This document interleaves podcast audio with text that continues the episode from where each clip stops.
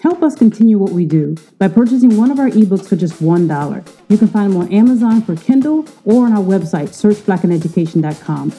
Stories about Black history and 10 things your child should know about reading, writing, and math. Jan Ernst Matzeliger was born in what is today Suriname, then Dutch Guyana, in the 1850s. His mother was enslaved there, and his father was his owner's brother in law. Matzeliger's mother died while he was still young, and after he was emancipated, he set sail on a ship and made his way to the United States. He eventually landed in Lynn, Massachusetts, where he got an apprenticeship in a shoemaking factory. He quickly understood the challenges facing the manufacturing of shoes. At that time, in the 1870s and 1880s, there, shoes were made from a mold of a person's feet. This mold was then called a last. The leather part of the shoe, or the upper part, was sewn together to some extent by steam powered sewing machines, and the soles, the bottom part of the shoe, were made separately. The final part of this process required that the upper part, made of leather, to be stretched and twisted over the mold and then stitched by hand into the sole to make the shoe complete.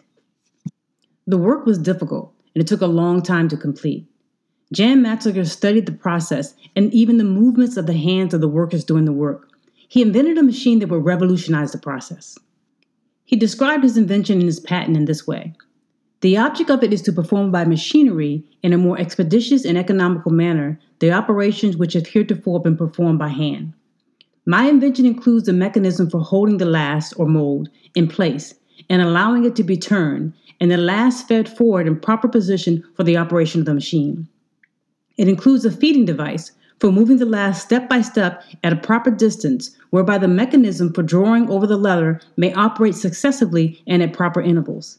It includes pinchers or gripping mechanism for drawing the upper over the last, mechanism for turning the gripping mechanism in order to plate the leather at the heel or toe, mechanism for holding the last in proper position for the operation of the feeding mechanism, mechanism for feeding the nails and holding them in proper position to be driven, and mechanisms for driving the nails at the proper instant.